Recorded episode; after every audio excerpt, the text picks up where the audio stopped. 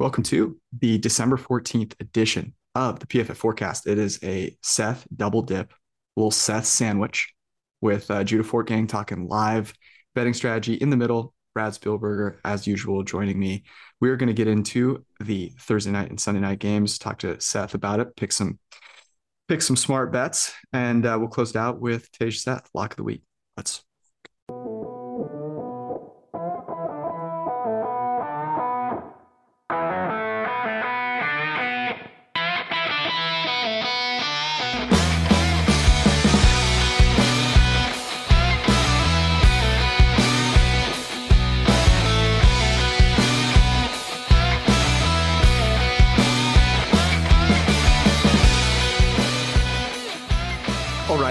Uh, Seth, you look a lot more put together than the last time. I just want to compliment you on that. Good job. I, am coming back from I went for dinner for dinner, so I had no choice here.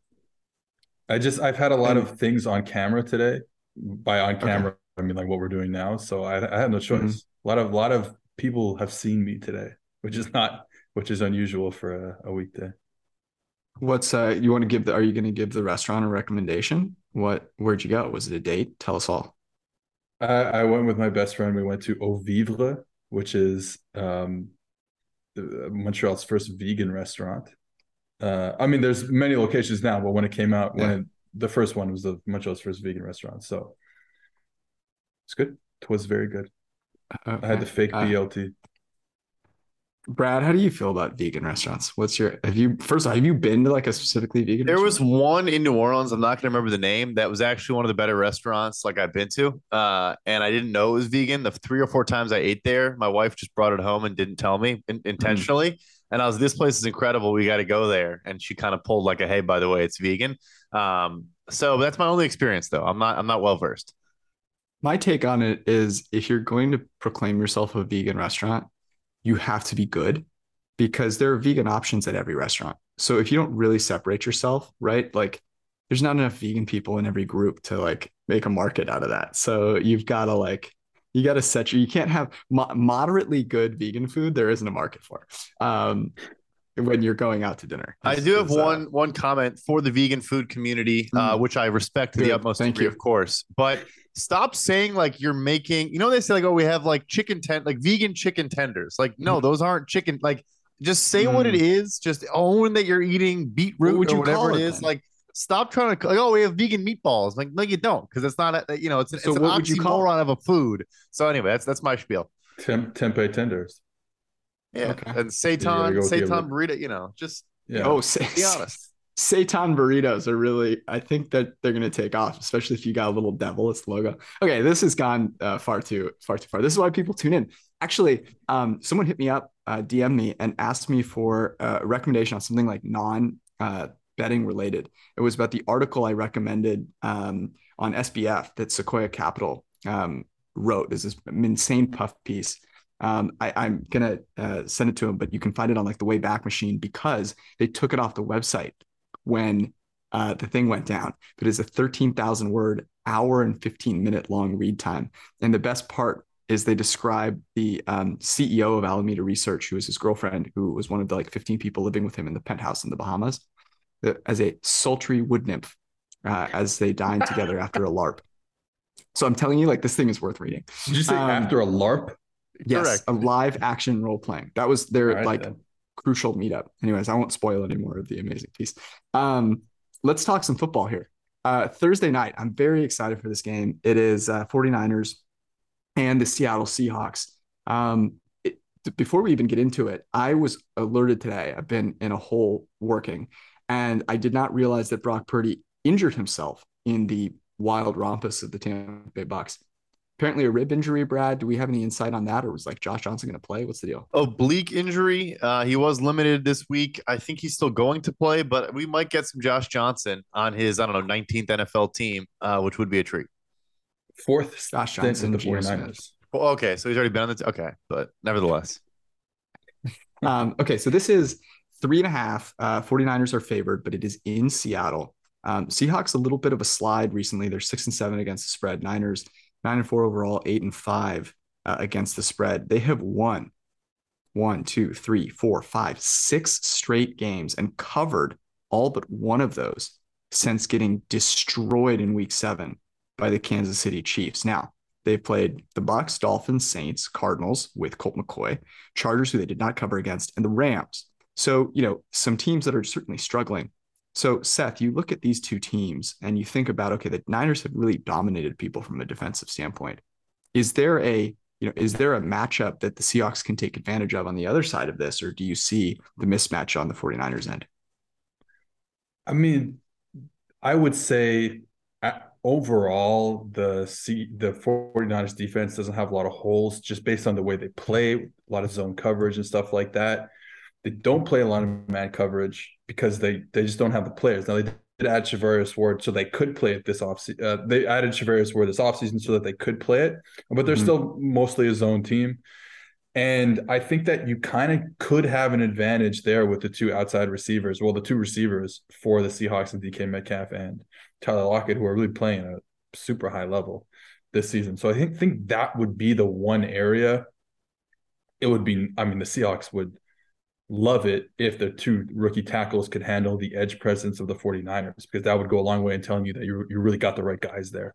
Uh, and both guys have played pretty well this year for for rookies especially. So I think those are the interesting matchups to look for. I do think if you're I think Geno is the matchup breaker because he's playing so mm. well. I mean, it's been off maybe a little bit the last couple weeks, though I'd say more the defense being really bad has has led them to these losses. Mm-hmm. But yeah, Geno is probably outside of the receivers like the person Geno versus the entire 49ers defense is probably the best matchup they have.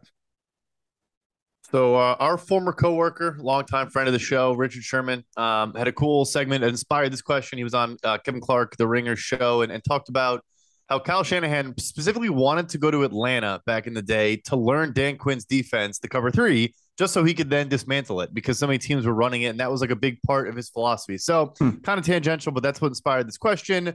So the Seahawks obviously have been running that, you know, cover three scheme for the longest time, but this year they made Sean Desai, who's with the Chicago Bears for a long time, a Vic Fangio, you know, two high, cover six, you know, all that disciple what has Seattle shown that is different this year now that they have a different influence as the assistant head coach? You know, Clint Hurtt more of the Pete Carroll philosophy. Uh, you know, Sean Desai more that Vic, Vic Fangio two high. How they kind of blended those things in Seattle?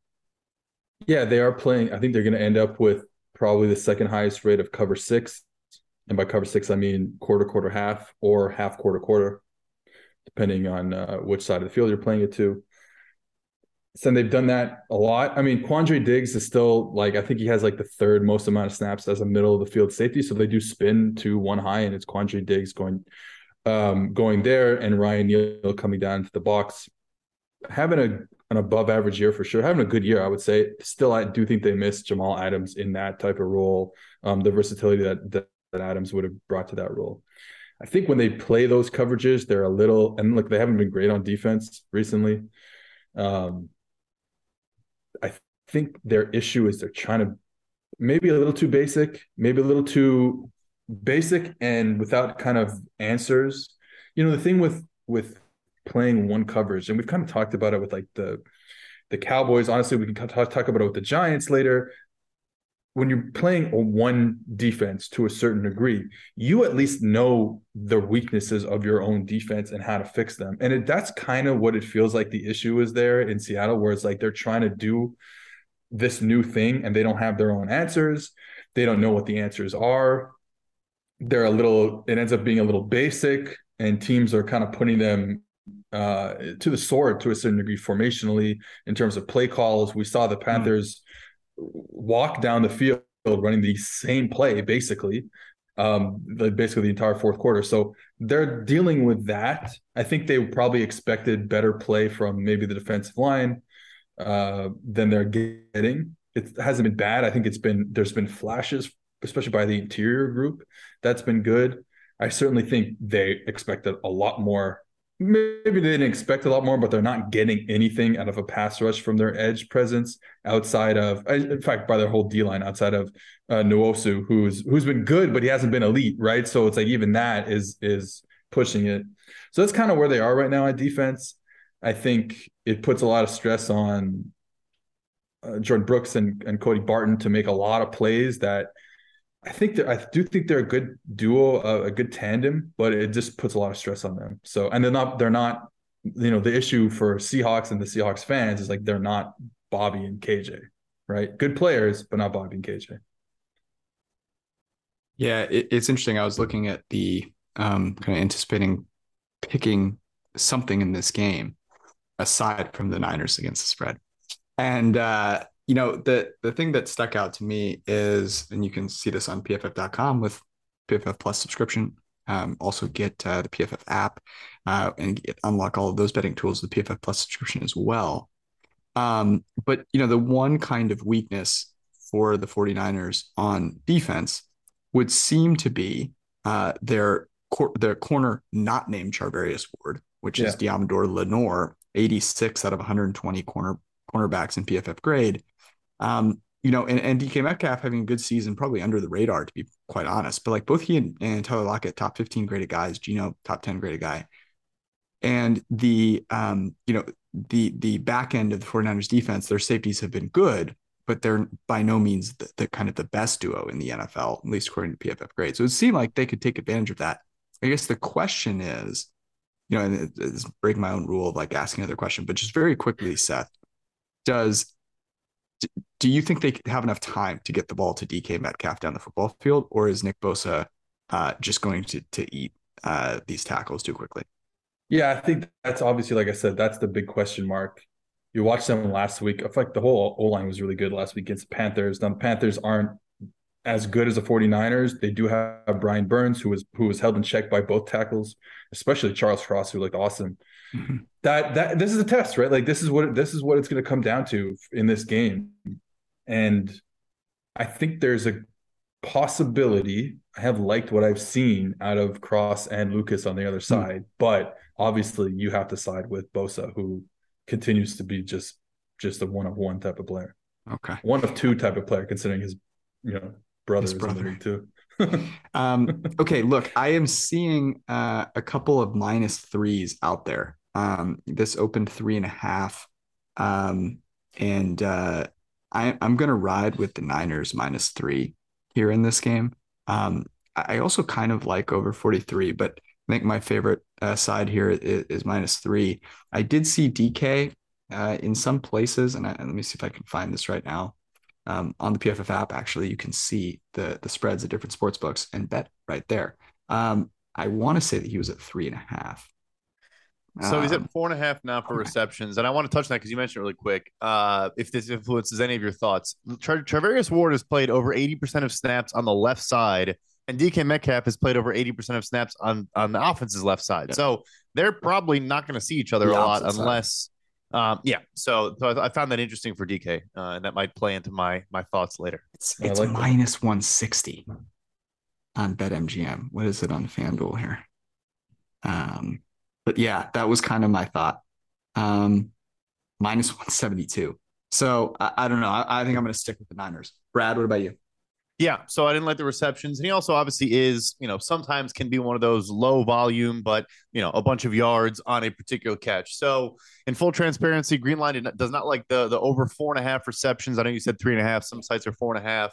They like the under there, but it's about neutral on 64 and a half receiving yards. So I'm going to go over there as good as Lockett and Metcalf have been, I think Lockett will see a lot of Charvarius Ward, who's one of our highest graded cornerbacks in the entire NFL. And, and Geno now has been throwing outside the numbers a ton. The last couple weeks, maybe part of the issue why he's been not playing as well, but he really looks for those guys a ton. And I think he'll be looking DK Metcalf's way a bunch. So there's, there's two things that I'm yeah, there's two things that I'm like kind of thinking about right now. So the first one has to do with Brock Purdy. So the number isn't out there yet, because, like you said, the injury, he doesn't play. I would really look at over. It'll probably be 0.5 interceptions. I would probably look at the over. I think he's. I think you look at a guy like that, and he is very different than than Jimmy. I was talking to a friend of mine this afternoon, uh, a friend of the podcast, I'm sure, Ben Solak, and yes. he was saying he is a Brock Purdy is not a Jimmy, he's a Heinicke. And, I, and then I watched the tape and it's like, oh, yeah, he is a guy who's going to scramble around. He's going to try and make a bunch of plays. He's going to evade rushers. and he's had two good games in a row. And you know what that means? The stinker's coming. Now, maybe Brock Purdy is the second coming of, of, of the best quarterback of all time. Like I don't know. Uh, I would probably say no, but we, you know, and we obviously tend to hype these guys up when they come in and they're a quarterback and they're a rookie and they they win two games, right? We just hype them up. I think there's a, I think there's a good chance that some of those really nice balls that he's thrown become interceptions. I mean, he did throw an interception. I think he threw two interceptions. Uh, one one to a guy he didn't see, and one I think maybe on tip ball. But I I, I ooh, it's coming. I got a feeling it's coming. Now Shanahan obviously is like one of the best in the business, and he'll and even in the Bucs game, he tried to keep him from just straight dropping back and, and throwing the football. They they booted him out, screens, run the football, do all that stuff. But I think it it it really it could be. I coming. think Ben put out a video where he throws he throws the Kittle between two defenders, and like both guys could have picked it off if they were like a foot closer. Yeah, mm-hmm. yeah. Uh, yeah the other thing to, to think about uh, is Geno came out today. I was talking to another friend. Apparently, Geno came out on a pre- in a press conference saying, "I got to check the ball down more. I'm making too many mistakes on the field." I don't know, you know, whether that's in under completions. I don't know, or maybe over completions if you're going to take a bunch of checkdowns, under yards. If you think those, you know, the 49ers against checkdowns, probably not a great idea because they rally and tackle. So just something to keep in mind when you're playing your bets is, is Geno talking about taking a lot of checkdowns and, and taking the easy stuff. Yeah. And maybe that's just uh, to psych, you know, maybe he's just, he's running a nice play fake. He, he's good like throw the ball, Geno. You're good. Like, yeah, you made uh, made a really stupid mistake in the you know first play of the games against the Panthers, but like you're good. Keep throwing it. Sunday night. Speaking of Taylor Heinicke, we have Taylor Heinicke in the flesh. Giants Commanders, a battle of NFC East um, rivals. Uh, amazingly, the Giants nine and four against the spread, seven five and one. Commanders seven five and one, seven five and one against the spread. These two teams tied two weeks ago. The Commanders were two and a half point favorite in New York. They are now a four and a half point favorite. We debated this on Sunday night a little bit uh, about how much we would kind of move the spread after that tie. And uh, it is basically, as we suggested, still at minus four and a half commanders. Um, and this has uh, has not really moved all that much um, out from four to four and a half, um, uh, uh, you know, as of Sunday night to, to now. So um, you mentioned Heinicke. I, am guessing this is not where you're going to go, Seth. But what's the matchup that you see as the key to this game? Yeah, I think it's going to be probably Giants offensive line versus the uh, Washington defensive line. There, look, I, I know Brad, and you're going to ask me about Dan Jones, but like, I'll, I'll get ahead of you right here. They run one of the fakest offenses. And that means they're going to try and run the football. And that means they're going to play action and do all that stuff. And I think that they can hold up against a good a, a defensive front that can stop the run and can get after the passer. I think they'll be okay. Um, so I think that probably is probably the matchup to watch, I would say. And Andrew Thomas obviously playing at a super elite level. Evan Neal on the other side, not quite, but I think think they can probably hold up enough, and then you're looking okay uh, if you're at the Giants offense.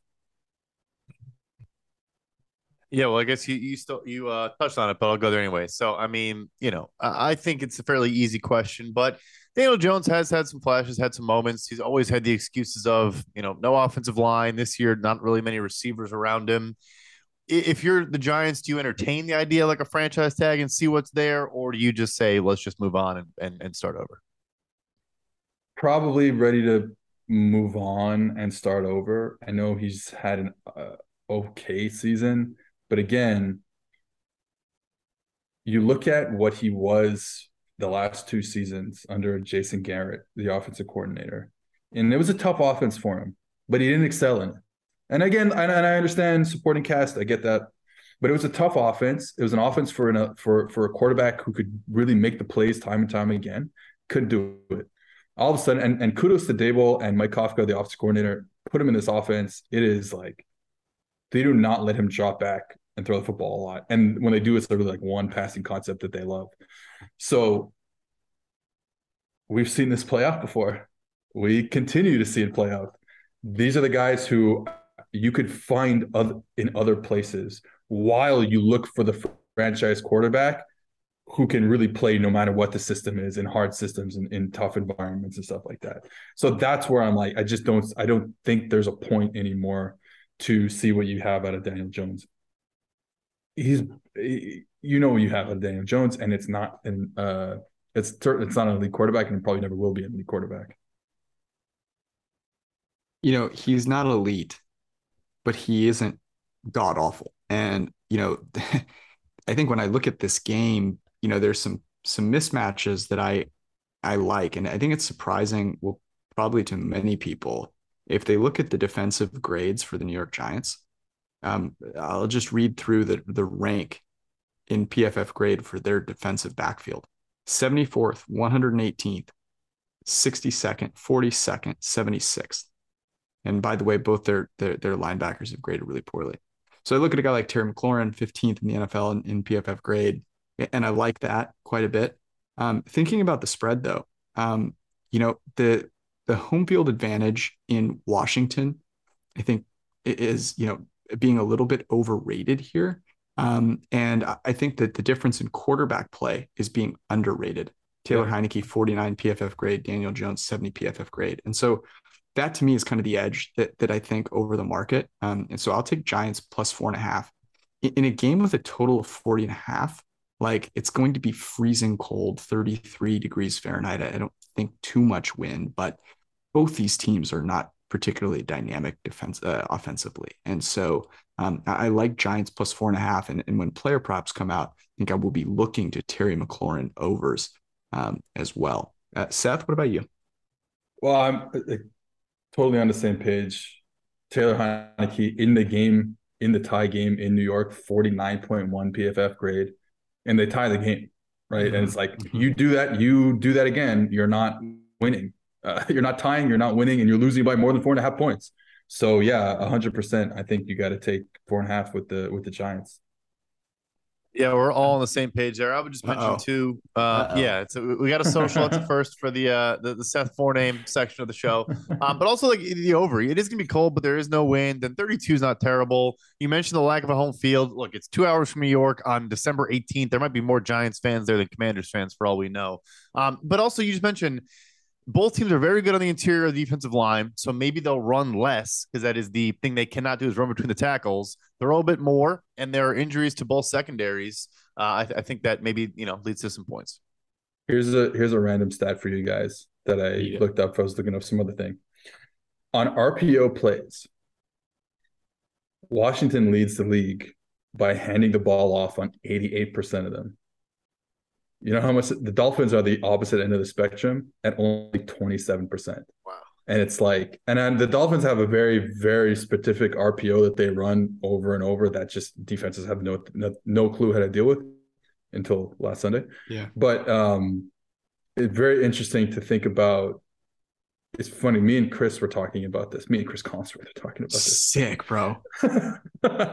um, just like we don't have to get into the whole discussion of RPOs, but it really is something that I think I've thought about a lot over the years. It's like, hey, we we have to treat these RPOs as not as runs to passes, but as passes to runs. And like you have to be really selling out on Tua, for example, for him to not give the ball to the running back. Like they're telling him, and guess what? He he's adding, he's he leads the league, even though they don't lead the league in total RPO throws he leads the league in in yards per attempt on RPOs by like four yards, like 10.5 yards per attempt mm-hmm. on RPO throws because they're like, screw it, you're gonna throw it. We have we have advantages because we've given you all this quote unquote RPO action. Anyways, it's so not my pet that, peeve. I have a pet peeve for you. Okay, but, okay. Yeah. So that would mean it'd be a pass run option. It's a pass run option. A pro. It's a pro. Yeah. Really sick. Um, uh, okay, it is pet peeve time. Um, what so, is yeah. your pet peeve? I'm I'm actually surprised. I honestly, it's very possible I already said this on the show because it is my number one pet peeve. So I would be surprised if I haven't said it before. Oh, wow. However, I don't remember. Yeah. Um, read option. So I'm going to sound like I'm going to sound like a pompous piece of shit here. Okay. Um. So, is, oh, is so otherwise, when you so nothing different really, actually. yeah. uh, the term read option is just redundant. And I know it's just it's became, and I gotta accept it that it just became a thing that that people say. But the it's a read is an option, and an option is a read. So you're not really explaining what's going on in the play when you say read option. We can just say option. I mean, that's what we said for was what we said for 50 years before someone just decided to say read option. We mm-hmm. say that team is that Nebraska is running the option. They're not running the read option. So just just wanted to say that. There's it's no really... option plays where you don't read a defender. You always read a defender on an option. Is that what you're saying?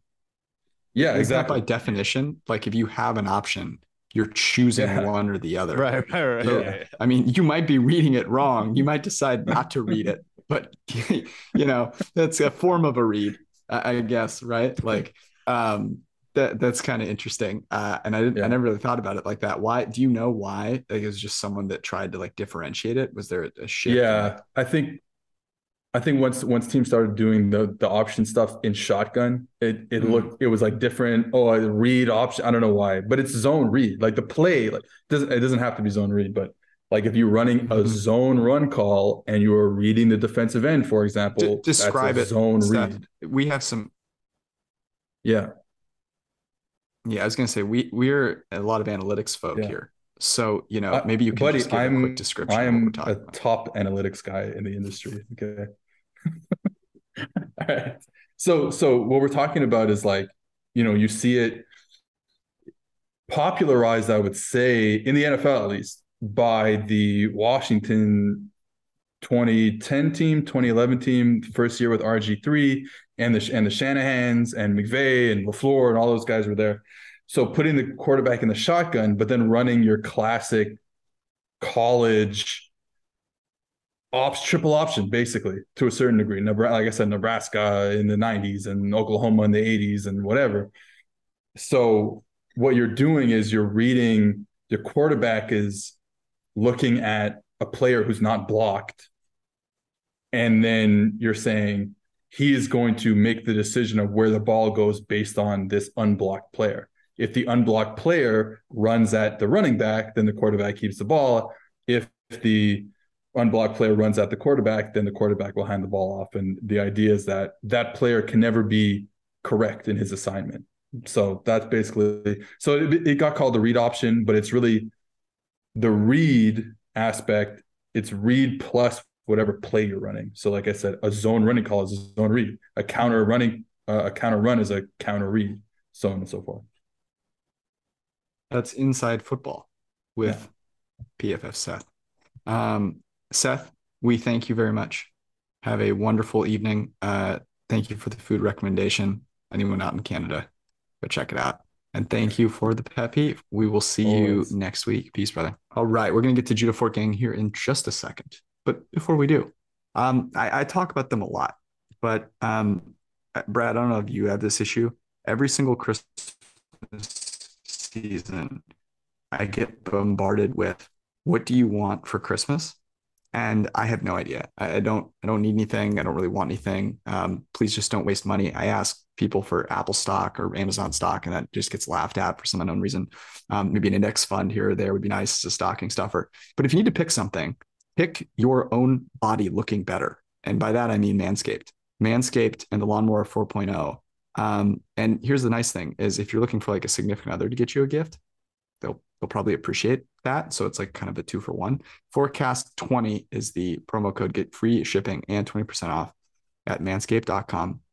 The platinum package 4.0, uh, sitting under the tree is guaranteed to put anyone in the holiday spirit. Uh, that's I'm just reading off the script. The first part was not there, um, but uh, I highly recommend it. I use it. I travel with it. Battery life is great, um, which is super important, uh, and uh, it's a quality product. It will not, um, you know, uh, slit a, a, hole in your sack. So you know, if you're Santa, that's really important because um, as you're traveling around, you don't want you know anything leaking out of you know the the very important Christmas gifts that you're delivering to people. Um, that's Manscaped. Manscaped.com. Promo code forecast twenty. Also, uh, our friends at Underdog uh, and Underdog Fantasy. People think that Underdog Fantasy and fantasy games end when the season starts, but that is not true. Underdog uh, has the easiest and most fun way to spice up your football season with their pick'em game. All you have to do is choose higher or lower on uh, totals for players, and you can win up to 20 times your money in a single night. It's that easy. You pick between two and five players, you pick one side over or under, and if you get them all right, you win hard cash. Use promo code PFF, and Underdog will double your first deposit of up to $100.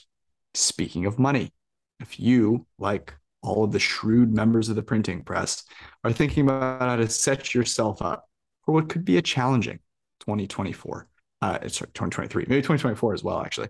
Um, go to Western and Southern Financial Group. They will put you on a game plan to make the money moves that you so desire. Buying your first home, starting a family, wondering how to make your money grow, whatever it is, Western Southern has a playbook for you. So go to westernsouthern.com slash PFF uh, and address your goals with a game plan custom built for you today. Uh, Judah Fortgang, he joins us every single week on Wednesdays at Throw the Damn Ball. Every single week, there are two things you can count on. One is the people on this podcast delivering you quality, members of the printing press. And the other is Judah delivering an absolute delight on Sundays with a it's a parlay, it's a same game parlay, it's an alt spread, it's an in-game line, like every single week. And you know who I find out about it from? This is the beauty of the internet. Arjun Menon, brother in Christ, brother in Vishnu, is so good about propping up his, his buddy um, and always throwing out a retweet. So it's a little uh, Sunday night to Wednesday night uh, PFF forecast love. Um, I'll also mention that you have been doing something really cool, and members of the printing press will probably like this. You have a live stream uh, that you are rocking on Sundays where you are literally taking people through strategies. Uh, they can find it. Uh, Judah, tell us where they can find the stream because I think people really enjoy it. You can find it. I think the easiest way is just to go throw the damn ball on Twitter. Uh, I'll send out a link right before Sunday. Just be on the lookout for it. It's uh, it's a little like uh, trading and football combined. So I think people here will enjoy it, and there's usually printing of some money uh, in Vault. Um, okay, let's get into it. So let's start with um, uh, an alt uh, line slash parlay that you like this week. Again, you can find all of your written content uh, on pff.com and the PFF app. Uh, but give us a little teaser. What's your favorite one this week? Yeah, so I'm thinking a Bengals spread and uh, Joe Burrow passing props. Okay, we're we're what 14 weeks through the season. Uh, I still don't understand the Bucs love. Uh, they're like Impredict has them as the 10th ranked uh, team based on the the value of the spreads, uh, and I just don't see it right by by EPA, especially on offense. They're 21st best by my numbers. I have them at 28. Uh, in context, the Bengals are third and fourth. Right, these teams are not in the same stratosphere at all. Uh, something I also like like to point to a bunch is that like spread points. Right, when I said that the uh, Bengals are favored by three and a half points, they kind of exist in two spheres. They're one a reflection of uh, like a power rankings, right? When you have like point spread rankings, how good would this team be on a neutral field? But they also exist as real points in a real game. Uh, and when you have a struggling offense like the Bucs, just like play out the scenarios here, they're going to need to score a bunch of points to keep up with the Bengals offense. And I just don't see that happening, right? Three and a half means something different for a team like the Bucs who are struggling on offense. Uh, and I have to say, like, this is a spot which I love to fade teams uh, that are getting downgrades based on the defensive production, right? Mm-hmm. Like the Bengals have been fine over the course of a season. Like their average matchup, which is like accumulating to the uh, the numbers uh, we see, is not Joe Burrow and the Bengals. That offense is much better, uh, and we're going to see, especially in the passing prop market, I think uh, Burrow's prices are going to be depressed. Uh, but I don't think that's really fair because he's going to beat him. The matchup doesn't really matter for an offense of, of that caliber. The other thing is that like the Bengals are a shell of themselves right now on defense. Jamel Dean, right, PFF's 10th ranked corner, he's going to be out. Vita Vea looks sure to miss, and maybe Sean Murphy Bunting uh, and Antoine Winfield are back, but those are no sure bets. Like the, Shaq Barrett's been out for a while. They have no pass rush. Their secondary is devoid of talent. Uh, and if the market's going to be pricing them as like a, a, fine defense, that's something I really want to see. Uh, I just I just don't understand the Bucs love uh, at this point in the season.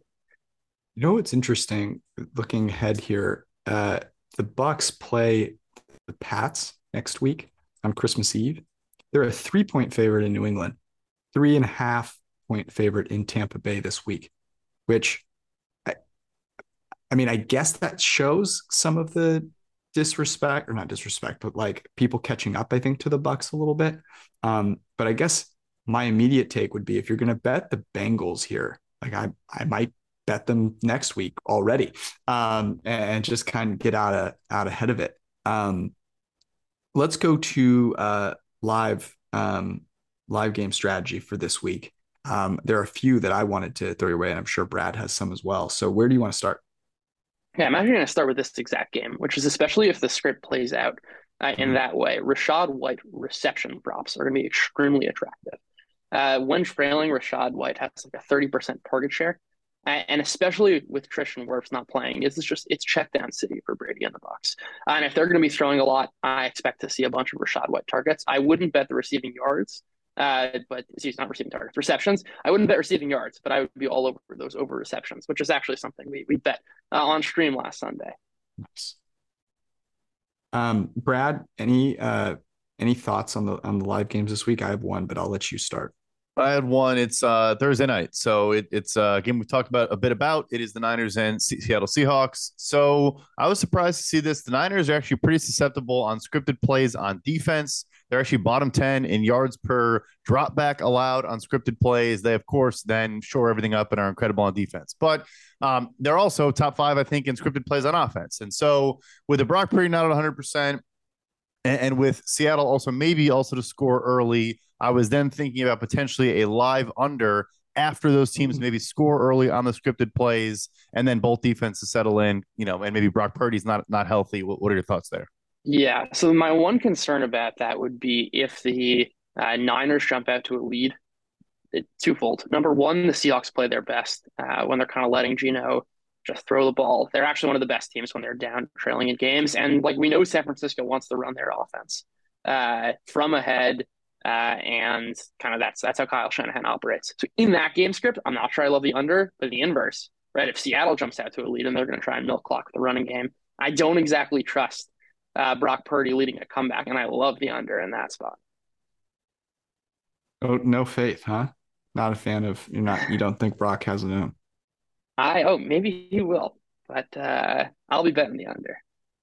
No, no. I mean, it, one thing that you should never doubt is um, a, a quarterback that you have completely written off that no one's heard of playing for Kyle Shanahan. I mean, like, I, I know this gets mentioned a ton, but just for people to remember, like Nick Mullens averaged eight yards per attempt with Kyle Shanahan. I feel like it's kind of like Belichick when he has like a crappy quarterback and his like superpowers increase with uh with his defense. Um, similar to uh that is Kyle Shanahan. Um, Okay, here is uh, here's my thought. So Eagles and Bears, um, and I kind of I, I think I would be interested in live betting this sort of regardless. So if Philly gets out to a lead, um, I, I like the the Bears as a good you know option for for making a comeback and covering nine. Um, you know, and so I might start with nine and see uh, where that goes because I could also see on the other side of things the Bears coming off of a bye, and the last time they came off that mini bye, right? They they had a really nice kind of setup for for Justin Fields. And I think that's something that, you know, I'd be looking to happen, but maybe not to sustain for the entire game. So that was one that I was thinking about. I'm, I'm also just really excited for that game. So uh, that was an angle that I was going into. What are your thoughts on that, Jude? Yeah, I like that. Uh, that's actually something I've been uh, wanting to monitor is like Justin Fields is rushing uh, which is like they didn't actually have many design rushes for him right before the bye in the last game, um, coming off the injury. Mm-hmm. That's something I'd want to monitor. Like if Fields is running, I, I 100% like that play, and the mm-hmm. offense really turned a corner when he was running. But like if they're not giving design rushes for him, the offense is kind of dead, uh, mm-hmm. and I wouldn't want to touch that. One yeah, so note there, real quick. Go ahead. Oh, go ahead, real quick, George. So he missed practice today with an illness. Uh, some are saying it might be tankitis. I'm not sure what exactly it is, but but just just, just so you know, that is uh, that would be smart. Um, very very smart with them. Uh, Judah, it is always a pleasure. A quick reminder: everyone can find um, your great content on PFF.com and the PFF app, and I encourage members of the printing press to throw you a follow on Twitter check out the live stream and give you some feedback. You know, to, tell them uh, what you think about it. It's something that you're trying out. Um, I know a lot of members, uh, Ben Brown, member of the printing press, who loves uh, betting live and is a has been an active member of that. Good community in the chat as well. Um, so it's a great place if you're you know someone that is looking for kind of like live angles, go check it out. But also if you're looking to kind of learn about it, um, good opportunity to uh, to get some uh, yeah. insight there. So I'll even I'll even add uh, it's just it's a ton of fun. You get to hear me like a, a little child uh, excited Uh, and that's there's nothing better than having fun watching football and uh, and propping at the same time. So I encourage everyone to, to check it out. Yeah, for everyone that's looking to hear more children uh, getting excited, um, that's uh, that's a great selling point. That's one way. Of we'll work, it. Yeah, yeah, we'll we'll work on the marketing angles here uh, as we go, but the content, the content that's is right. great. That's right. That's what's important. Judah, thank you, brother. We'll talk to you next week. All right, as we do every single week, we close it out with the lock of the week. We missed Tej last week, and we missed him in more ways than one because um, maybe if you were here, Kyler Murray wouldn't have uh, exploded his knee on the third play for scrimmage, and we would have hit and uh, hit on that uh, on that teaser. Um, but all in all, we are back. Uh, we win and we lose as a team. So Tej, whether you were here or not, you know you're a part of you're a part of all our, our wins and all our failures. Um, you experienced though uh, some cool stuff last week. You went to the Army Navy game um, with uh, our dear friend, the doctor, Eric Eager. And um, you also uh, watched the restoration of the Roar. So, how are you feeling? I'm feeling great. You know, it took overtime at the Army Navy game for it to go over and the first time in 15 years. So, you know, when, you know, we like to talk about how we don't like trend betting, on this show like that's exactly like why like you know finally the, the trend gets broken and kind of proves people wrong there. But it was a lot of fun you know i think eric has become a bigger lions fan than i am at this point um so that he can noticed some I, haters I, on twitter. i haven't noticed that. Um here's a here's a question for you. Where does going to the army navy game rank among these things in need to tell people that you are there? Being vegan doing crossfit and going to the Army Navy game. But how would you rank those? yeah, you know, uh, yeah, vegan people, I think definitely definitely takes the cake there. Okay. Um, cake with no eggs, no milk, like anything yes. like that. Like it would just Very have important. to be, you know, flourless or whatever they do. I would actually just say like quirky diets in general. Like mm-hmm. at this point, like you there's know, so many people, yeah, yeah, they're just eating liver or you know, like well, crazily and steroids. I found, well, I found someone that's not Liver King that is uh that is like promoting this, you know, all whatever primal ancestral diet. So there are other people out there. Anyways, this is the second we mentioned veganism twice on the show. Yeah. That's, that's really impressive. Let's get to some uh some betting here. Tej, we missed you. Kick us off.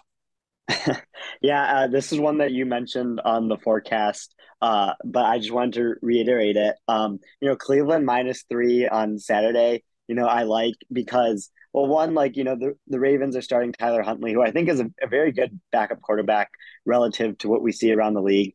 He's not a starting caliber quarterback. Deshaun Watson has played poorly, but the Browns have a better infrastructure in place to help, you know, Deshaun kind of have like maybe average production in this game while Tyler Huntley doesn't have any receivers to show to. And like David Njoku, I think is like a really good example of this, you know, Brad, like this was a great signing by the Browns this past offseason. He's fifth in yards per route run this past year. Browns still have a really good offensive line, really good run game. You know, I, I, I like them in this spot uh, to, to, you know, cover three points against the Ravens.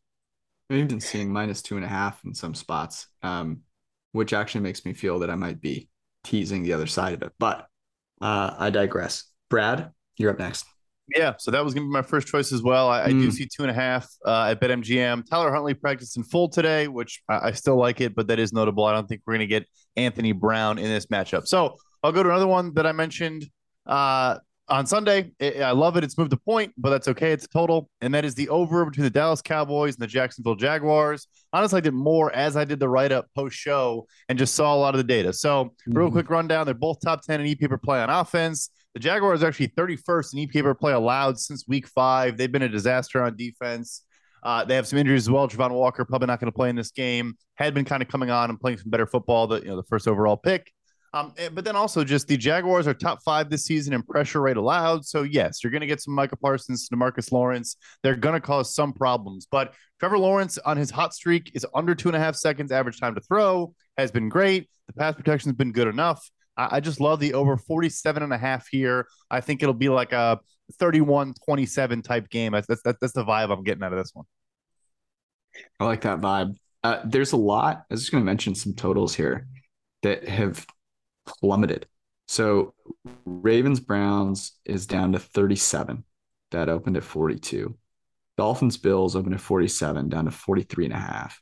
Um, the uh, where is this here? The the Lions Jets open 49 is down 40 to 44 and a half. Um, Cardinals Broncos is at 36 and a half, which is just funny. I'm not even mentioning that it plummeted. It's just really funny. Um, and so there's some interesting, there's kind of some interesting uh, movement there. And I, I guess I'm curious your guys' take on, you know, how you feel about seeing a number move dramatically. And then, you know, are you are you a little more bearish to kind of take the other side of it if you've seen a lot of steam? Because I think a lot of people generally feel that way. Quick, I'll just jump in. The first two you mentioned, I'm guessing, are because of weather. Uh, it's going to be terrible weather in Buffalo and Cleveland for both of those games. It's kind of weird. Maybe the Vegas exposed themselves and didn't know that when they set the line. Uh, but anyway, uh, it does scare me. I think what I see, you know, obviously I want to hear you say as well, Tej, but when I see, even if it's line movement in my direction, obviously I'm happy about it. I get the closing line value and all that, but too much movement definitely always scares me. And I'm just wondering, mm-hmm. like, what am I not seeing? What am I not, you know, properly mm-hmm. weighting in my evaluation of this game? Uh, it, it's it's always kind of scary to see, especially you know across a key number as well. Mm-hmm. Yeah, I'm a I'm a big uh, fade the public guy. You know, on on Sunday night when every single analyst picked the uh, Dolphins to win that game against the Chargers. I was like, oh, like I should just I should just put something down on the Chargers right now if every single person thinks that the Dolphins are going to win this game and like that's kind of like my mentality for a lot of these things, you know, if, like I think I've seen like, you know, a ton of like posts on Twitter or you know on on different like kind of like sites about like everyone picking one side i do like you know stay pretty pretty cautionary about picking that one side so when something moves you know that that big, like Brad said, you know, I, I do like cautiously approach it um, from like a betting perspective.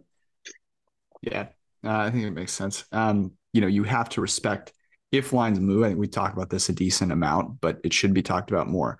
Lines don't move because the public is betting them generally. They're moving because someone that the book respects is is betting on them and betting on them heavily. Mm-hmm. You know, that's that the the book knows more than the public, right? There isn't going to be some like you know ginormous group of people that get together on a you know on a discord and like you know d- just decide we're going to bet one side right? It is people that they respect because over time their bets you know do well right? You know they're called mm. quote unquote sharps but like that the book is able to look at that data and make those decisions. So um you know it is noteworthy to kind of think about do i know why this moved?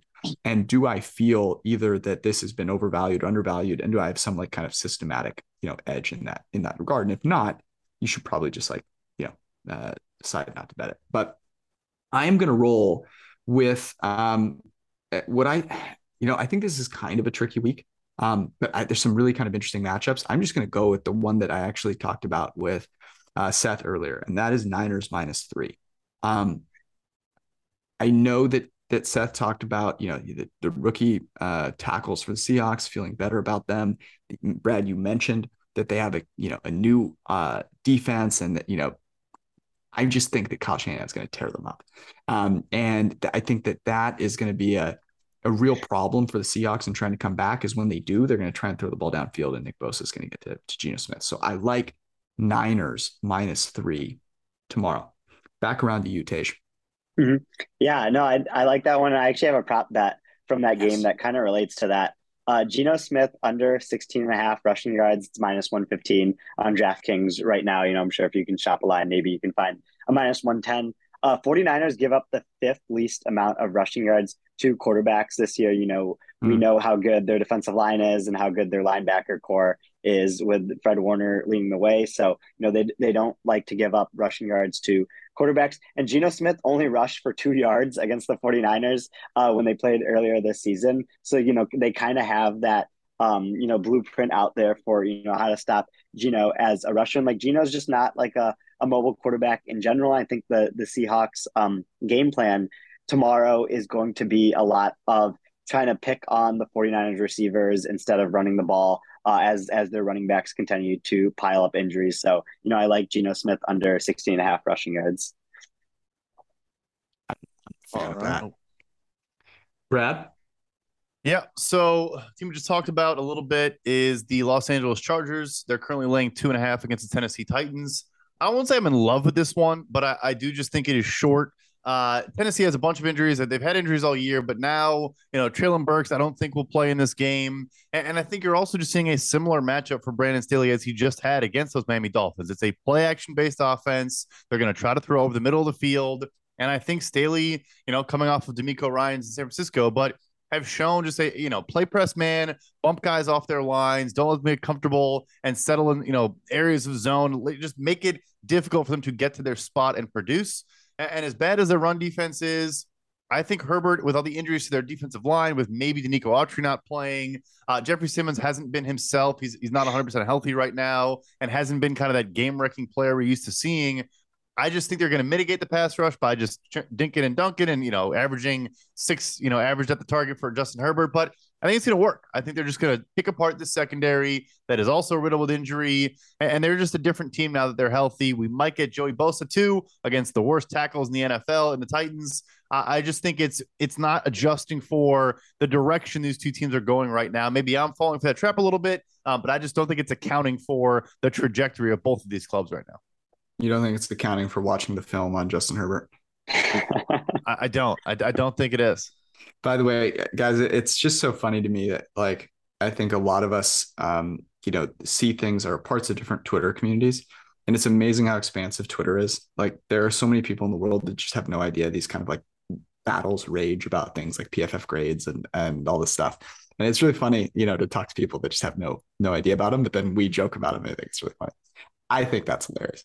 Uh, my next bet is uh, Rams uh, in Green Bay against the Packers. Um, so this is a down from seven and a half. It's now seven. It's too many points, and I hate to say it, but the the Packers are just they're not a very good football team. And um, while Baker Mayfield is by no means uh, you know the savior in Los Angeles, um, it's he's a heck of a lot better than John Wolford. And with Aaron Donald potentially coming back, I don't know if we know for sure he's questionable right now, Brad, but seven is too many points for a five and eight team in, the Green Bay Packers uh, and a Rams team that, while bad, uh, now actually has a quarterback that you know could could do a few things um, and has actually prepared for for this game. So um, you know, I, I, think Sean McVay is here to prove a little bit of a point.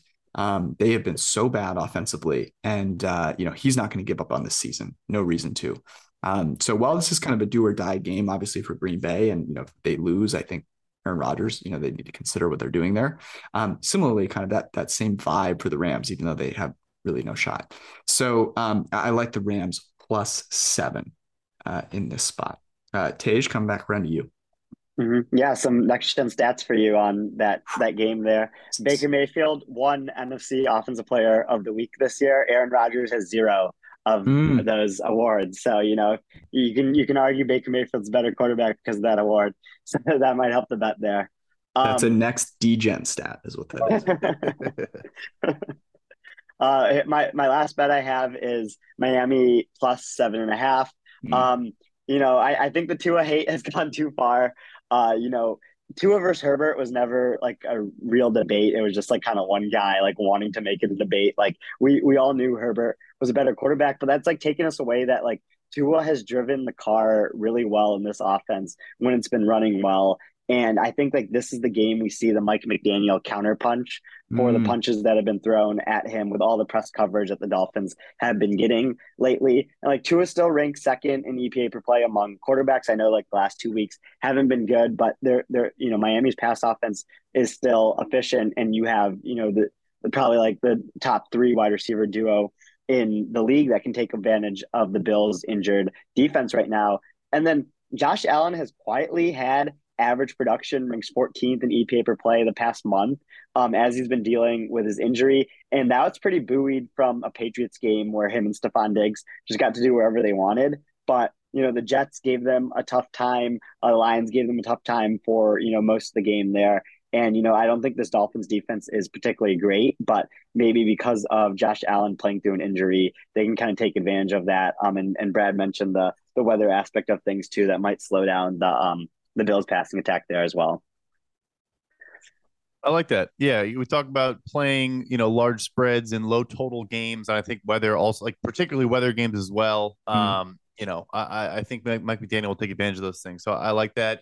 Uh, last one here. I am definitely happy that Judah agrees with this one and sees it the same way. We talked about it a bunch on Sunday, but it is the Cincinnati Bengals laying three and a half points at Tampa Bay. There are some injuries to monitor here, so you know I, I think this Bucs team without Tristan Wirfs, maybe the best tackle in the NFL, is just a dramatically different football team. Mm-hmm. And then also they lose Jamel Dean, one of our highest graded corners in the NFL this year. In the last couple of years, will not play in this game as well. So even though they might get back Antoine Winfield, they might get back a couple players in the secondary. Dean is a massive loss, and I still just think this offense without Tristan Wirfs um, is going to struggle. That said, Trey Hendrickson did not practice today, which obviously would help, you know, uh, rush Tom Brady. And then Mike Hill in the slot corner, who obviously mm. would probably see a lot of Chris Godwin, also didn't practice today. But I think those guys both are on track to play. Uh, Tyler Boyd and Tee Higgins were limited today, so they're getting in practice. Uh, so Long answer short, they're just a, a significantly better football team, frankly. And, and, if they get those guys back, which I think they will, I like them a lot in this spot. So it looks like we're not going to have a teaser this week, which I feel really good about. I think it's been a lot of teasers. My last one here is one that we mentioned a little bit earlier Giants, Commanders. And this is very simple. The Daniel Jones hate, well, valid, um, in contrast to how Taylor Heinicke has played. Um, just doesn't feel right for four and a half. Um, Daniel Jones, the better quarterback. I think it's you know significant enough in a game that is being played two hours away from home um, against a team that they just played with a total of 40 and a half. This spread to be more like three. Um, and uh, you know the, the, both these teams are are average, and um, I think that it should be kind of balanced as such. So I, I will rock with Giants plus four and a half. Okay, um, let me kick this off, guys. I, I think my favorite um, of anything that I've heard thus far is Cowboys Jags over. Um, liked it on Sunday, still like it. Call me bullish on uh, Trevor Lawrence, but that's the one that stuck out to me. Where else are, are you guys leaning? Yeah, I, I like the Cowboys Jags over as well. And then, you know, when Brad laid out uh, Bengals minus three and a half there and all his reasoning that he put into that, I I wish I, I gave that one out too because when, when he was going through it, I I uh, I like that one also. So you know, I think you can choose between one of those two there. Yeah, when Arjun likes it, when Judah likes it, you know, I think I think that says a lot. Um, those are definitely my two favorite. Those are the two that I was going to go with. Uh, but I'm down for a, a, three pack. Maybe you know get the get a bounce back, George. We did two last week. Maybe we go back mm-hmm. to three, kind of spice things up a little bit. Mm-hmm. Yeah. So so if we go Cowboys, Jags, and then Bengals, what is our third going to be here? I don't hate Giants. I think it is too many points. Um, okay. I mean, I don't hate the Brownies from Tage either. I, I, I took them on. I think you took them as well on Sunday. Um, yeah. That's yeah. asking for a lot because that's a lot of eggs in one very, very disgusting basket. It's true It's true. Uh, I don't know, Tej, where's your head at? Um, I think you know if we wanted something on on Thursday, like on the Thursday game yeah. tomorrow. I know you'll be into it, George, since the 49ers are playing. But for the rest of us here, uh, I, I mean, I I felt you know pretty good about the Geno Smith under uh, okay. 16 and a half rushing yards. I like it. So there it is. We've got a prop, a total, and a spread. The player prop Thursday night, Geno Smith under 16 and a half rushing yards if you're feeling a little spicy, join me on the Niners. Um, but I'll let that uh, I'll let that be up to you guys uh, at home. On um, Sunday, we have the total of the Cowboys and the Jags over 47 and a half.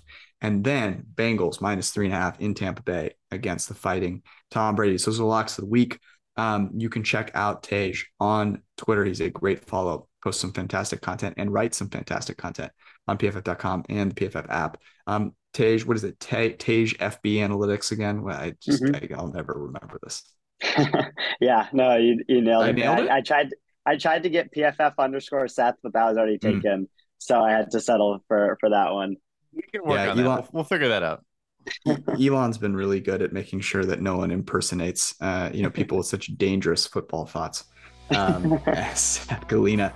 Uh, that was our podcast. Members of Printing Press, everybody for tuning in. We appreciate you. We'll be back on Sunday night as usual. Have a wonderful and safe weekend. Peace.